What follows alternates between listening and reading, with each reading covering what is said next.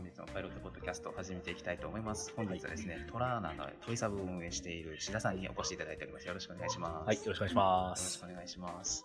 あの、今日は中野の、なんですか、そ倉庫兼オフィスっていうんですかね。そうですね。はい。からお送りしております。はい。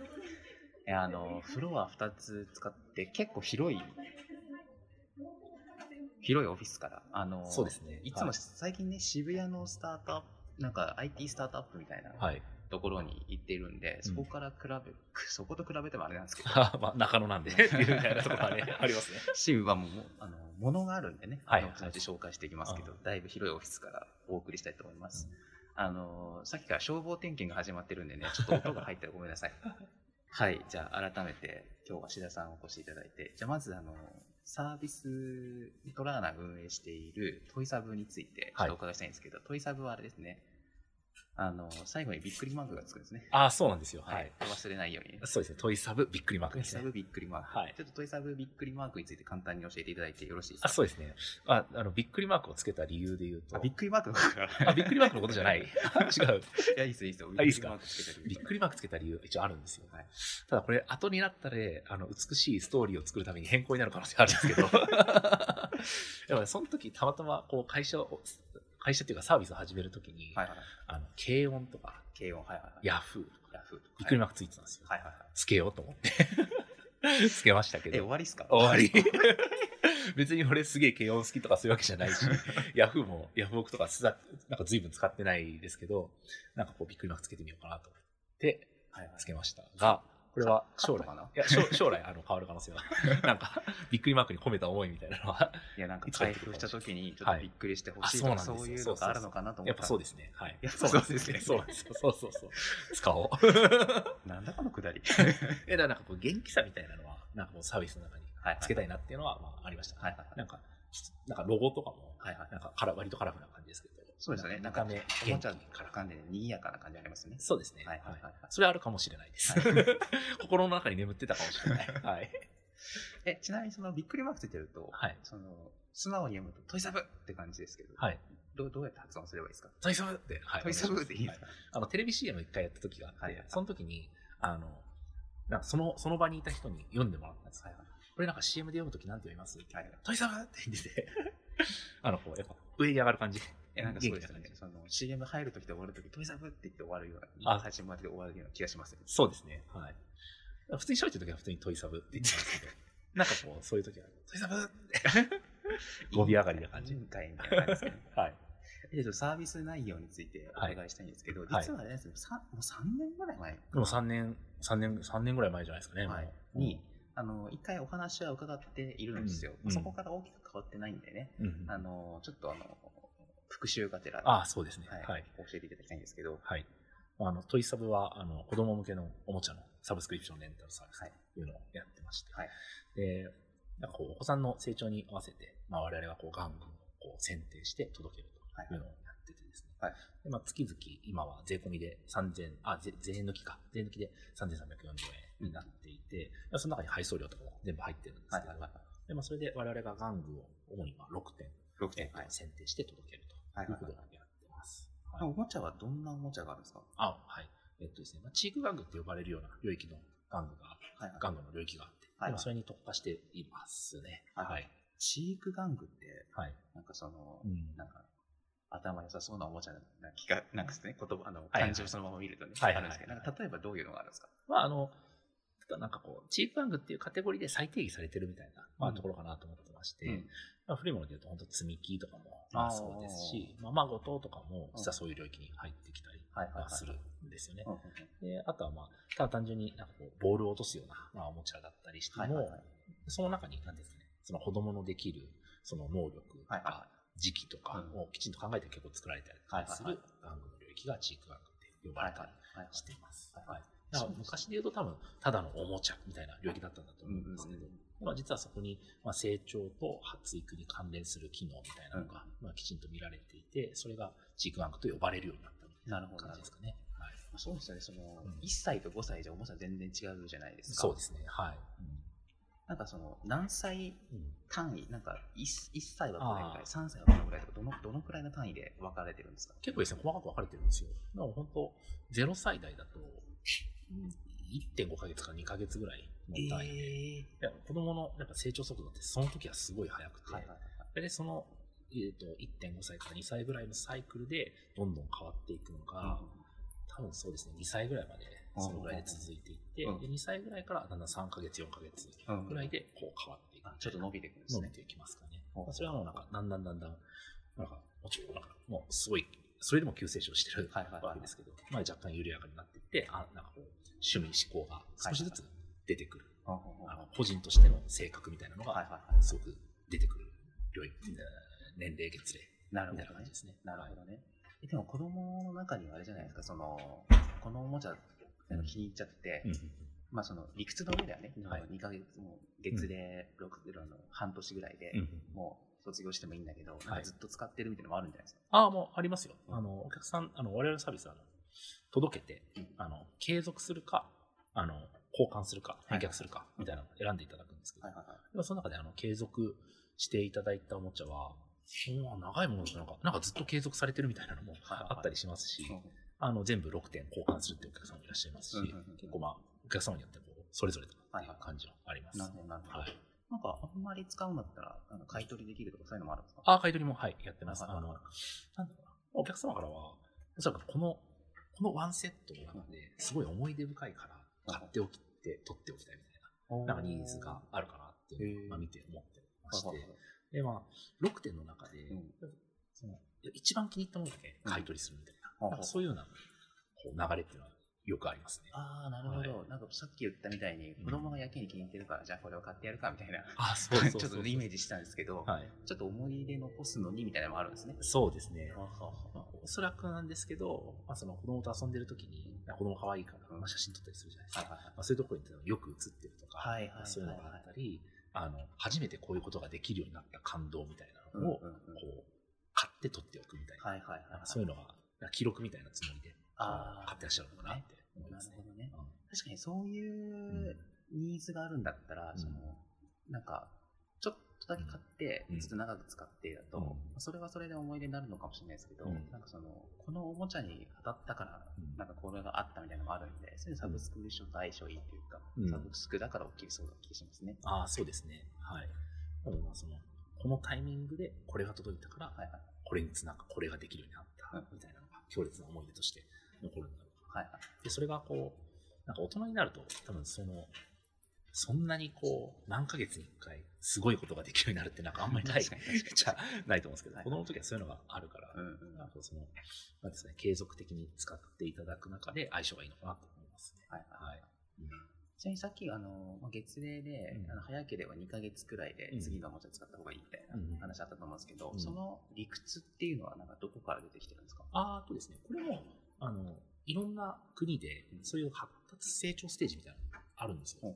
で、あの、私がこのサービス作るときに見てたのは、なんかアメリカのあの CDC っていう、なんか健康とかの、なんか厚生労働省みたいなところが作ってる、なんか Child Development Milestone っていうのがあって、でその中に何歳何ヶ月、こういうことが関心として出てくるとか、うん。こういうことがそもそも肉体的にできるようになるとか、うん。その精神と肉体みたいなところで、こういうような、一つの、えー典型例っていうのが出てて、まあ、それを見て、で、あと日本にも同じように、なんか太田ステージっていうのがあって、はいはいはい。太田ステージは、まあちょっと見る文脈が違うんですけど、うん同じようにですね、何歳何ヶ月で、まあ、こういうことが、えっ、と、でき始めるみたいなのが定義されていて、うんで、まあ、それが、なんですかね、その、玩具の選定みたいなところの一番スタート地点になった感じですね。あ、この月齢だとこういうことが、まあ、でき始めるんだ。すごい個人差によってかなりあるんですけど、はいはい適当ですけど、2歳頃からレゴが使えるようになるみたいな。あまあ、そんな感じです。ははいないんかこう、その、あの、例えば、人間って、丸四角、三角、星型とかだと、うん。やっぱ形識別できるのなんか丸から識別できるようになるみたいで、ほうほうほうで、その、例えば、その形、あ穴が開いてて、はいはいで、ブロック入れるみたいな。急に星型とか子供ってできない。ほうで、やっぱその丸とか四角から始まって、で、三角とちょっと、なんか違う図形になって、なるほど、で、最終的になんか星型とかひし形とか、はいはいはいはい。なんか熊の耳がついてる型とか、はいはいはいそういう複雑なことができるようになっていくみたいなああ、なるほど、なるほど。あります。なるほど、なるほど。ちょっとそんな単純じゃないと思うんですけど、イメージとしては、うんそういうなんか、花になんかブロック入れるみたいなおもちゃがあったら、うん最初丸送って、うんなんかできるようになったって言ったら、うんなんかバツとか三角とか送るみたいな。そんなイメージですね。イメージだから、やはりまあ、そのカテゴリーがあって、レベルがあるみたはい。なイメージなので、うんまあ、このカテゴリーをできできるし、しかもすごい遊んでくれてるから、じゃあ次のそのレベルのカテゴリーを送ってみようかなとか、はい。であとは、この、そもそも、このカテゴリー、すごい気に入らないみたいなのだったら、うんうんうんあ、じゃあちょっと次送るのやめとこう。はいはいはい。なんかそういうような、えー決定を、うちのお客さん向けにこう、プランを考えてるはい担当者たちが、そういうのをずっと考えてやってますね。えーはいそれはもう全部トイタブがやってくれるんですか？あ、そうです。我々の、プランニングしてるスタッフの方がやってますね。なるほど、なるほど。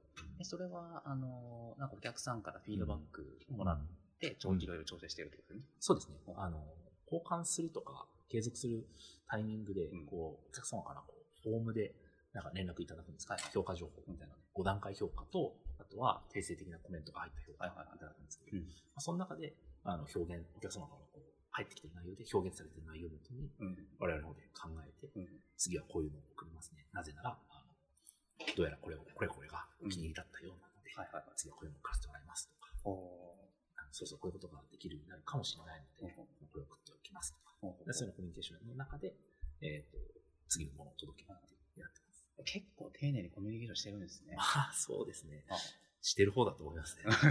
ぜいや、お客様のこう、自宅にある玩具って。絶対皆さん違うんですよ。だからもう個別にやらざるを得なくて、あそうそれとやっぱ重複しちゃいけないから、はいはいはい。っていうのはまあありますかね。あの、何歳何ヶ月だったらこれみたいなうんパッケージングの方が、事業としては楽なのかもしれないですけど、まあ、それ被ったものがどんどん届いてもしょうがないから、うんうん。なんかこう、事業やるときは全くそんなの考えてなかったですけどね。そうですよね、そうですよね。あの、個別に、まあ、選んで送ったらいいじゃんって思ってたからやってただけなんですけど、はいはいはいはい。まあ、事業始めてすぐに自宅にこういうおもちゃがあるから控えてくださいみたいな、はいはいはい。コミュニケーションするようになってから、うんやっぱ自宅に被っちゃいけないから、絶対これパーソナライズしなきゃいけないなっていうう。そですね、そうですよね。はい。っていう感じですね。そうですね。レゴがあるのにレゴ送ってしょうがないですいや。そういうことなんですよ。そうなんですよ。はいはいはいはい。やでもあれですよね、その、ユーザーとしてはね、うんそのそういうことやってくれるのはすごい嬉しいんですけど、いそれを見つけた時のビジネス側としては、ちょっと、は絶望というとちょっとあれですけど、うわ、これめっちゃ大変じゃんってありますね。。あります、あります。あの、お客様から、うちにあるおもちゃのうんリストを送りますみたいなうテキストで何十行書いてあるみたいな やつが来ることもありますし、はいはいあとはなんかこう、その、うちにある写真、うちにあるおもちゃの写真送りますねみたいな。はいはいはい。その角っこに20点ぐらいある 写真1枚送られてきて、今日、うちのこうプランしてるスタッフもすごいなと思う。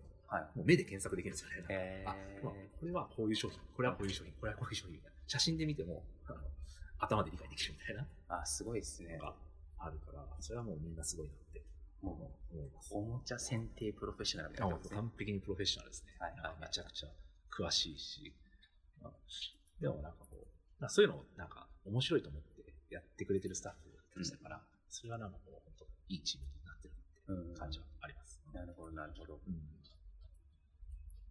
で、まあ、おもちゃもね、最初、最初はっていうか今もですけど、うんあのーまあ、どこかのメーカーさんが開発したものを、うんあの送っていたと思うんですけど、うんまあ最近、はい。半年くらい、半年前って言ったらあれだ、言うのいつ聞くかというのか。まあまあそうですね。えっと、2020年の10月って言いましたっけ？そうですね、2020年10月からですね。はい。あの PB、プライベートブランド、トイサブブランドのはい。うん。おもちゃを作り始めたっていうところで、ですね。や、まあ、ずっと言ってましたもんね。まあ、そうなんですよね。あの、本当パイロットボートの昔の記事見たときに、この時から俺言ってるんだって。まあそうですよね。はい。あのだって、まあ、理屈の上でですけど、うん。そのトイサブがどうのこうのっていうかサブスク全体として、うん。特に物を扱うところは、うん。そのまあ、こういうのが人気があるとか、うん。こういうのは人気がないとか、うん。逆にこういうの欲しいんだけどなんかいい感じのねえなとか、うん。っていう情報がどんどん集まってくるんで、うん。まあ、それは自分たちで作った方がはいいいよねみたいな、うん。まあ、例えばその、まあ、サブスクサブスクじゃないですけど、ZOZO とかもうん。プライベートブランド作ったりとかそうです、ね。Amazon とかもプライベートブランド作ったりとか、うん。まあ、大枠では同じだと思うんですけど、うん。で、今回の PB は、今、えっと、2021年の5月に収録してるんですけど、今時点では3つ今出してるですね。はい。はい。うん。なんかどんなおもちゃなんですか？今で言うとですね、3つのうちの、まず1つ目で言うと、なんかその、本当に生まれた、生まれて3ヶ月、4ヶ月ぐらいのお子さんが手に持って触れるような、一応、昔ながらの表現だとガラガラとかたりするやつなんですけど、うん。最近の表現だとラトルっていう、うん。なんかちょっとおしゃれな名前がついてるんですけど、えそれあれですか？この名前が変わっただけですか？同じやつ。まあ基本同じだと思ってもらって構わないかな。はいはい。だからその本当に生まれたばかりの段階って、はいはい。まあ、目も、目はそもそもそんなに視力も見えてなかったり、うん。まああと握力がすごいないんですよね。はいはいはい。だからなんか本当になんかこう上を見てるだけみたいな、状況だったりするんですけど、まあ、だんだんだんだん3ヶ月とか4ヶ月ぐらいってくると手手をなんかこう伸ばすみたいな動きし始めるんですよ。でそれで伸ばす、伸ばして、で自然と、まずまず最初ってなんか手ってこうなこうなって握ってるじゃないですか。つくにはい。そうですね。で握っててで広げられるようになって、こういう動きが始まってくる。はいはい物を掴んだりするんですよね。で、物を掴むんだけど、その、あある程度の重さだと、握力ないから掴めないんですよ。うんうんで、それになんかこう掴んで、なんかこう振って動くみたいな。うんうんなんか本当に人間の超基礎動作みたいなうんのが、あの遊びとしてやるためのラトルみたいなのを作りました。それが第一弾ですそれが第一弾です。はいはい。はい。うんそれはなんかこう、やっぱその月齢に対して遅れるものっていうのはそもそもそんなに多くはやっぱなくて、うん。本当になんかこう、上向いて基本的にはもう見ているうん。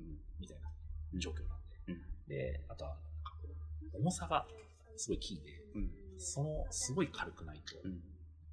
あ要は持てないわけなんですけど、軽くしすぎちゃうと、おもちゃとしての機能がないうんものになっちゃうからなんか、カコンカコンみたいなあ、感じそうですね。なんですよね。それを両立させるのがどうしたらいいんだろうみたいなので、じゃあプライベートブランドで作れそうな製造元さんを探してうんやっていこうかっていう話をして、うんでそれで実際に製造に移ったみたいな感じですね。うんはい。おーはいそうですね。はい。なんかあれです、なんか、ガラガラっていうか、ななんていうんですか、こうこうも、こう、こういうやつ、あ、そうそうそう。こういうやつってわかんない。伝わんない。でもガラガラってなんかこう、その棒で、はい棒で振ると、カランコの音が鳴るみたいな。なんかあの、金棒みたいな形状。あ、そうです。金棒みたいな。大げさに言うと。そうそうそうそうそう。アイスキャンディーみたいな形のやつをねみたいなや、つ想像すると思うんですけど。なんか今、あのー見たのは、リングみたいなのましたね。あ、そうですね。あれだと、なんかこう、掴むじゃないですか。はいで掴むときに、あの、手離しても落ちないから。はいはいはいはい手に、ま、リま、輪っか状だと手に入ってる状態。まあ、それで、あの、ちゃんと掴める。はいはいはいはなってますね。い。なるほどね。それが第1弾。第一弾でですね。第2弾、第3弾は、そうですね。第2弾が木金を作って、木金、はいはい。はい。第3弾が積み木を作りました。はいはいはいはい。うん木金と積み木。そうですね。はい。おおえこれ全部長さが一緒なのに違う音が出る。そうなんですよ。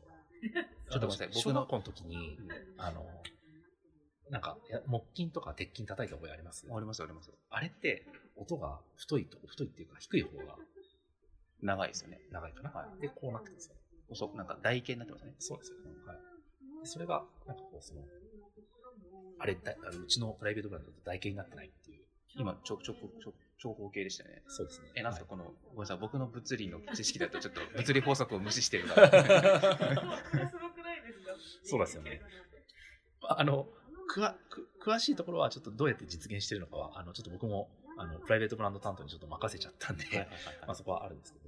で、あれの、あもうまあすすごく、まあ、綺麗に、本当に長方形の、まあ、形になってるんで、あの、まあ、我々としても、まず、まあそもそも梱包しやすいっていうのは、はいはいはい。まあ、あったりしますし、で、あとは、まあ、その、親御さんと対面で遊んでほしいみたいはい。な、なんかそういう思いを持って作ってるんですけど、うん。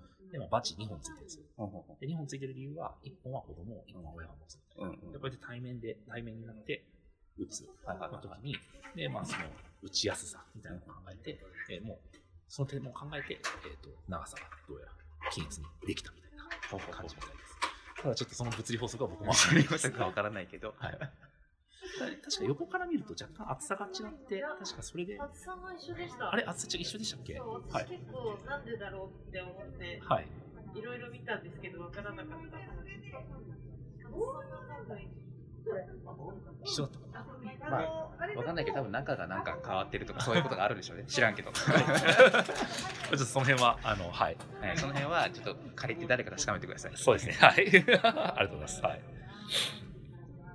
で、あと第3弾が積み木をやってて、でこれはなんかこう、その、えーっとですね、中に入っている、あの、まあ、振ると音が鳴るみたいな積み木になってるんですけど、中にこう、入れてる素材みたいなのが全部違くて、はいはいまあ、音が鳴る積み木ですみたいなまあ、内容で作ってます。はい。でそれも、うんあ、どうぞどうぞ。ああ、なんかこう、まあ、音が鳴ると、まあ、お子さんもなんか興味引きやすいっていうところがあって、うん。我々も過去は音が鳴る積み木みたいなのをあのもちろん他のメーカーさんからうん今でもし継続的に仕入れしてるんですけど、でもそういう商品があってでただ音が鳴る積み木で大体のメーカーのものに塗装が結構してあって、で積み木ってあの、まあ、積むのもそうなんですけど両手でこう火の用心みたいな感じであカンカンカンカンやるんですよねはいやそれはもうなんかそういうものとして遊んでるっていうだけなんでいいんですけど。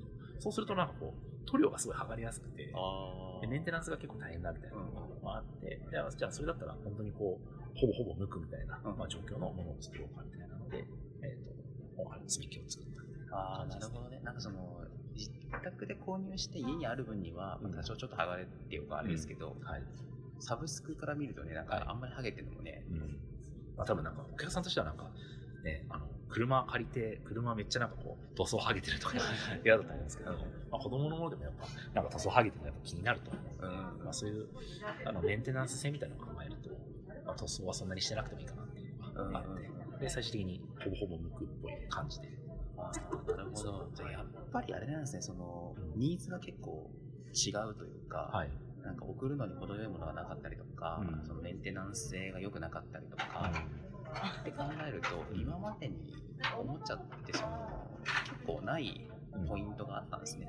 そうですね。ああ、そうですね。我々の事業やってるから気づいたポイントみたいなのがうんあるかなと思ってまして、まあそのもちろんこうお客様の方からこういうこういう風だったらいいのにみたいな声ももちろんあるんですけど、はいまあ、事業側として困ってる課題みたいなのがうんあって、でまあそれをもう自分たちで解決するみたいな。観点もあったかなって感じですね。一番最初私はあの3年前プライベートブランドみたいな話をしてた時は、きっと顧客の声を集められるからいいものが作れるはずっていう観点だったんですけど、うんまあ、その観点もそうだしあとは事業者サイドからの観点も入ってるなうんうん最終的には入ってきたなっていうのがうんなんだろう当初との良い意味でのギャップだなって思いますね。うん。そのまあ、自分たちで PB 作るからには工場っていうかメーカーっていうか、はいお願いすると思うんですけど、はい。なんか結構作ってよって言ったら作ってくれるものなんですか？例えばなんですけど、はい。あのなんかパーソナライズのシャンプー作るとかだと、はいはい。めっちゃ大変なんで、パーソナライズのシャンプー作るめっちゃ大変なんで、なるほど。はい、はい。あのまあ、10社、20社うん。探して、1社で縦に首を振ってくれたらいいなみたいな、なるほど。はい、はい。あるんですけど、はい。じゃあちょっと感覚がわかんないですまあ、そこはちょっとわからない部分はあるんですけど、私たち元から取引してる会社さんがあって、で、その会社さん経由で紹介していただいたのがあったので、まあ普通に探したらそもそも多分見つからないと思いますねなかなか。インターネットとかで簡単に見つかる会社さんじゃないんで、一応名前は伏せておきますけど。はい。ただそうですね、あの、すごく条件とかはうんいい条件で受けてくれたなっていう感印象は持ってますね。おーなんかさっきので言うと、うんまあ、その PB って今まで同じものじゃなくてうん別のものを作るわけじゃないですか、うんだから新しくまあ研究開発っていうか、はい邪魔したと思うんですけど、はい。例えばなんか木金四角くしたいんですけどみたいな、はい。まあ、多分作ったことないと思うんですけど、はい。なんかどうなんでしょうそのなんかある意味で面倒くさいと思うんですあっちからしたらねうん、そうですね。はい。うんで、まあ、悪く言えば面倒くさいし、うん。すごくよく言えばうん新しいことをうん。作れるし、うん。まあ当然売り上げも増えるし、うん。っていうなんかあっちのリアクションってどういう感じなんですか？えっ、と、先方で言うと、あの、国内で製造して販売するチャンネルみたいなのって、印象としては、そこまですごく増えてきているわけではないので、うん。その販売チャンネルの一つに我々が入っている、うん。でしかも安定的に我々の方が製造の依頼をしているというところから、あの、まあ、決してチャレンジがあっても、まあ、めんどくさいとはおそらく思わずやってくれたのかなって思うのと、で、あと、まあ、その製造元のあの会社さんって、まあ、そういう取り組みみたいなのがすごい好きな人が多くて、ああのチャレンジだけどやろうみたいなあはいはいはい。考えを持たれてる方がすごい多い印象がありますね。なんか良いものを作りたい。はいはいはい。ただ、その良いものを作るにあたって、今、販路が、まあ、ちょっとさ直近のコロナとかもあって、玩具産業でいうと、あの EC で売るっていうよりは、うん基本ほとんど店舗で売る商売なんですよね。昔がそうですよねそうですよね。で、店舗が細ってきてしまうと、うんそうすると販売先がなくなってうん、売り上げが下がってしまう。うんただ、我々みたいに、まあ、基本オンラインベースでやってるところは、売り上げもまあどんどん上がってきてるし、安定的なので、先方にとっては嬉しい。で、チャレンジングなものをそれなりの規模できちんと依頼してくれるから、今はウィンウィンでやってるという感じです。でまたちょっと話問いサブから出ちゃうんですけど、はい。じゃあオンライン EC オンラインのおもちゃの EC は、はい。なんか全体として今どういう感じなんですか、えーっとですね、あ、バンク産業時代3つに分かれてるんですよ。男子、女子、で我々がやってるチークみたいな、チークとかベビーみたいなはいはいはい。3つあって、で、EC で言うと、そもそもはあの男子とか女子だと、まあ、割と指名買いが入ったり、うん。あのベイブレードあとはなんかリカちゃんとか、まあ、そういう指名買いとかがあって、割と EC は、今5分の1ぐらい EC で買われてるみたいですよね。あじゃあ結構もともと高いんですねそうですね。で、このベビーのところで言うと、まだ、えっと、今6分の、6分の1もいかない。えっと、18分の1ぐらいですかね。8分の1ぐらいが EC で買われてる。10パーちょいぐらいかなそうですね。はい。で、その EC の中で言うと、やっぱ Amazon とかうん楽天、あとは家電量販店、うんあイオンさんみたいな GMS 系うんみたいなところが強くて、で、専門 EC みたいなそんなにあるわけじゃない。うん。ような領域ですね。はい。なるほどなるほどねあと PB の話戻るんですけど、はい。これちょっとあのうまく返してほしくて、はいあの意地悪な質問になるんですけど、はいはいはい。なんかその PB 作るじゃないですか。うんうんでで、その前から、うん。その既存のメーカーさんのおもちゃを送ってたわけじゃないですか。うん。で、自分たちの PB も作りますっていうと、はい。既存のメーカーからすると、うんなんか俺らのだけ出してくれたらいいのによみたいなはいはいはいはい。っていう心持ちもね、はいあのあると思うんですよ。はい。なんですけど、まあ、そこを両立するわけじゃないですか。そうですね。はい。なんかそこの、なんか既存のメーカーとの、うん。なんかやり取りっていうか、うまあちょっと直接どうこうとかあるのかね、あわかんないですけど、はい。なんかその、どういう感じなんですか？ああ、ざざっくりとして申し訳ないですざっくりですけど、はい。あの、彼らからしてみると、まあ、我々が作ってるプライベートブランドって、本当、我々が購入してるものの、うん。本当一部分でしかうん。なくて、で我々がプライベートブランドを作っていく中で、彼らの、我々がもともと仕入れでやらせてもらってた仕入れ先の、あ仕入れ元の売り上げが下がってるかというと、全然下がってないんですよ。ね。はい、で、なんだろう、まあもちろん事業の成長もあるし、あ全部が全部プライベートブランドに我々、おそらくしていかないかなと思っして、だ私もなんかこう考えとしては、なんかちゃんと、今、ネットフリックスみたいなところをやっぱすごい意識 してるっていう感じですかね。あれもなんかこう、もともとのコンテンツがあってうん、自社でいろいろ研究開発して作り始めてると思うんですけど、うんそれやっぱ両両方ないと、お客さんに結局いいもの絶対届けられないと思うし、うんで、うんとまあ、我々がプライベートブランドやってますみたいなことを別に隠してるわけじゃないので、うんうん。どうスペシャリストってますもんね。そうですね。だからそこでちゃんとなんかこう、合意してくれる、あの、サプライヤーさんとうん。提携してやっていくっていうし、まあ、これからも、あの、そのサプライヤーさんの、当然仕入れの、まあ、額みたいなのは、当然一定数維持しながら、うん。まあ、あくまでゴールは、まあ、お客様にとっていいものを届けるみたいな、うんまあ、ところで、じゃあこの領域だったらプライベートブランドで作るしかないね、うんみたいなところだったら作っていくうん感じでやっていけばいいかなと。うん基本両立なるほどです。はい。じゃあまあ基本あの既存のメーカーさんのおもちゃがあって、うん。まあ、どうしても手が届かないところがあるから、うん。そこはちょっと自分たちで埋めに行くみたいなイメージですそうですね。はい、その通りですね。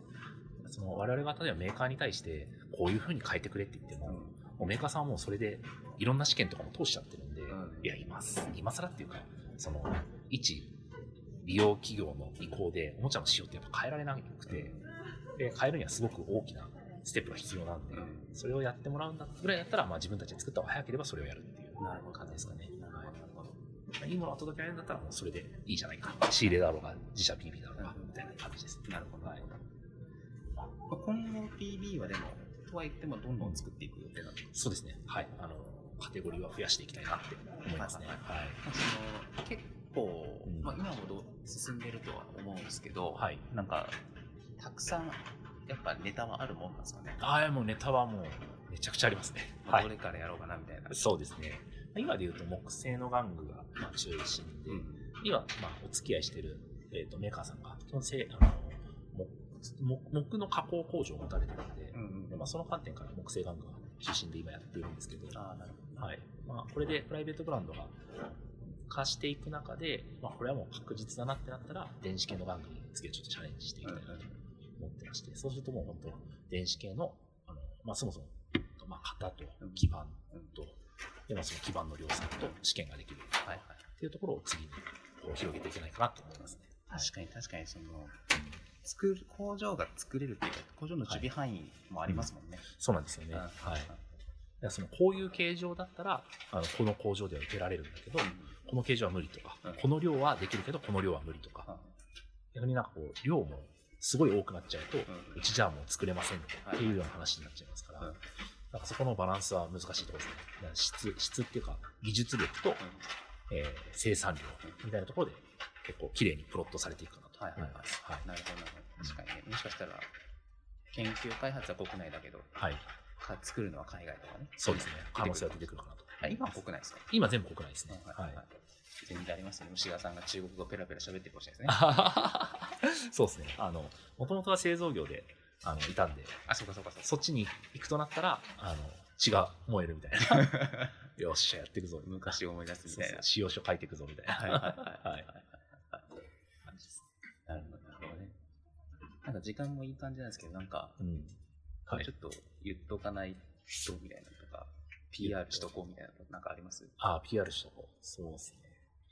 放送レベルであるんですけど、はい前回あのプライベートグラウンド3年後ぐらいにやってるじゃないですか。はいはいはいはい。ちょっと次の放送あってですね。はいはい。さ3年後ぐらいの。3年後ぐらい、3年後ぐらいですけど、自社の EC みたいなものが今、かなり関心を持っていてですね、え販売する販売する。で販売するのは、あくまでそのサブスクリプションを中心としている、まあ、保管の EC ってことなんですけど、うん。あの我々、あの今、我々が仕入れて、うん。で我々がこうお客様に、まあ、選定して提供するみたいなはいはい。ことをやってるんですよね。で、なんか我々がもし仮に EC が仮に作れたとしたら、うん。なんか我々が買い取りできるなっていうのがあって、ほうほうほう。でその結局お客様がこう、その、まあ、買ったとするじゃないですか。はいはで、まあ、そのあ一定レベルの条件だったら、うん。もう我々の方で買い取ってうん清掃して次のお客様に届けるみたいな、うほうほう全然できるなあ EC って言うけど C2C みたいな。ああ C2C に近いですかね。C から C2B2C かなみたいな感じですね、はいはいはいで我々が、まあ、一次流通側で販売して、うん。ただ残価を設定しておいて、うん。えーもしトイサブで、こあのトイサブ EC で買われた方はトイサブでいくらで販売できますみたいなはいはいはい感じにしといたら、結構玩具産業のいい流れが作れそうかなっていうのと、はい。こうこうお客様的にも体験として、こう、まあ、新新品がいいっていうお客様がやっぱいるんですよね。うんうん。一定数。でそういったお客様にこう我々別にソリューション提供できるわけじゃないんですけど、はいはいはい。でそういうお客様にも何歳何ヶ月の子供がうん。どういう学校をどう評価してるみたいな、まあ、情報を、まあ、我々の方からもオープン、EC 上でオープンにしておいて、もしあなたのお子さんだったら、な何歳何ヶ月です、で、こういうことができるとか、まあ、入力してもらって、うん。新品買えます。うん。でも、結局またなんか、飽きたり使わなくなったりする。みたいな流れができたら、あ、じゃあそれはトイサブ側で買い取らせてもらいます。流れにすると、なんかこう、結構お客様にとっても、我々にとってもいいし、はいで、なんだろうまあ、あれ取引量が増えればサプライにとっても嬉しいはずなので、うんまあ、そういう流れで、うなこうサブスクリプションの次として EC を作っていけるというのがあるので、またちょっと3年後、3年パイロットボードに 出て、その時には実現しているようにしたいなとそうですね思いま。そうですすねはい。いやーありがとうございます、はいい、やー今日も面白かったですねあ、本当ですか？はいありがとうございます。はい。はい。ちょっと今日、えー、とこれでクローズしたいと思います。はい今日はですね、えーと、トラーナの志田さんにお越しいただきました。はいありがとうございました。はい、すみません。ありがとうございました。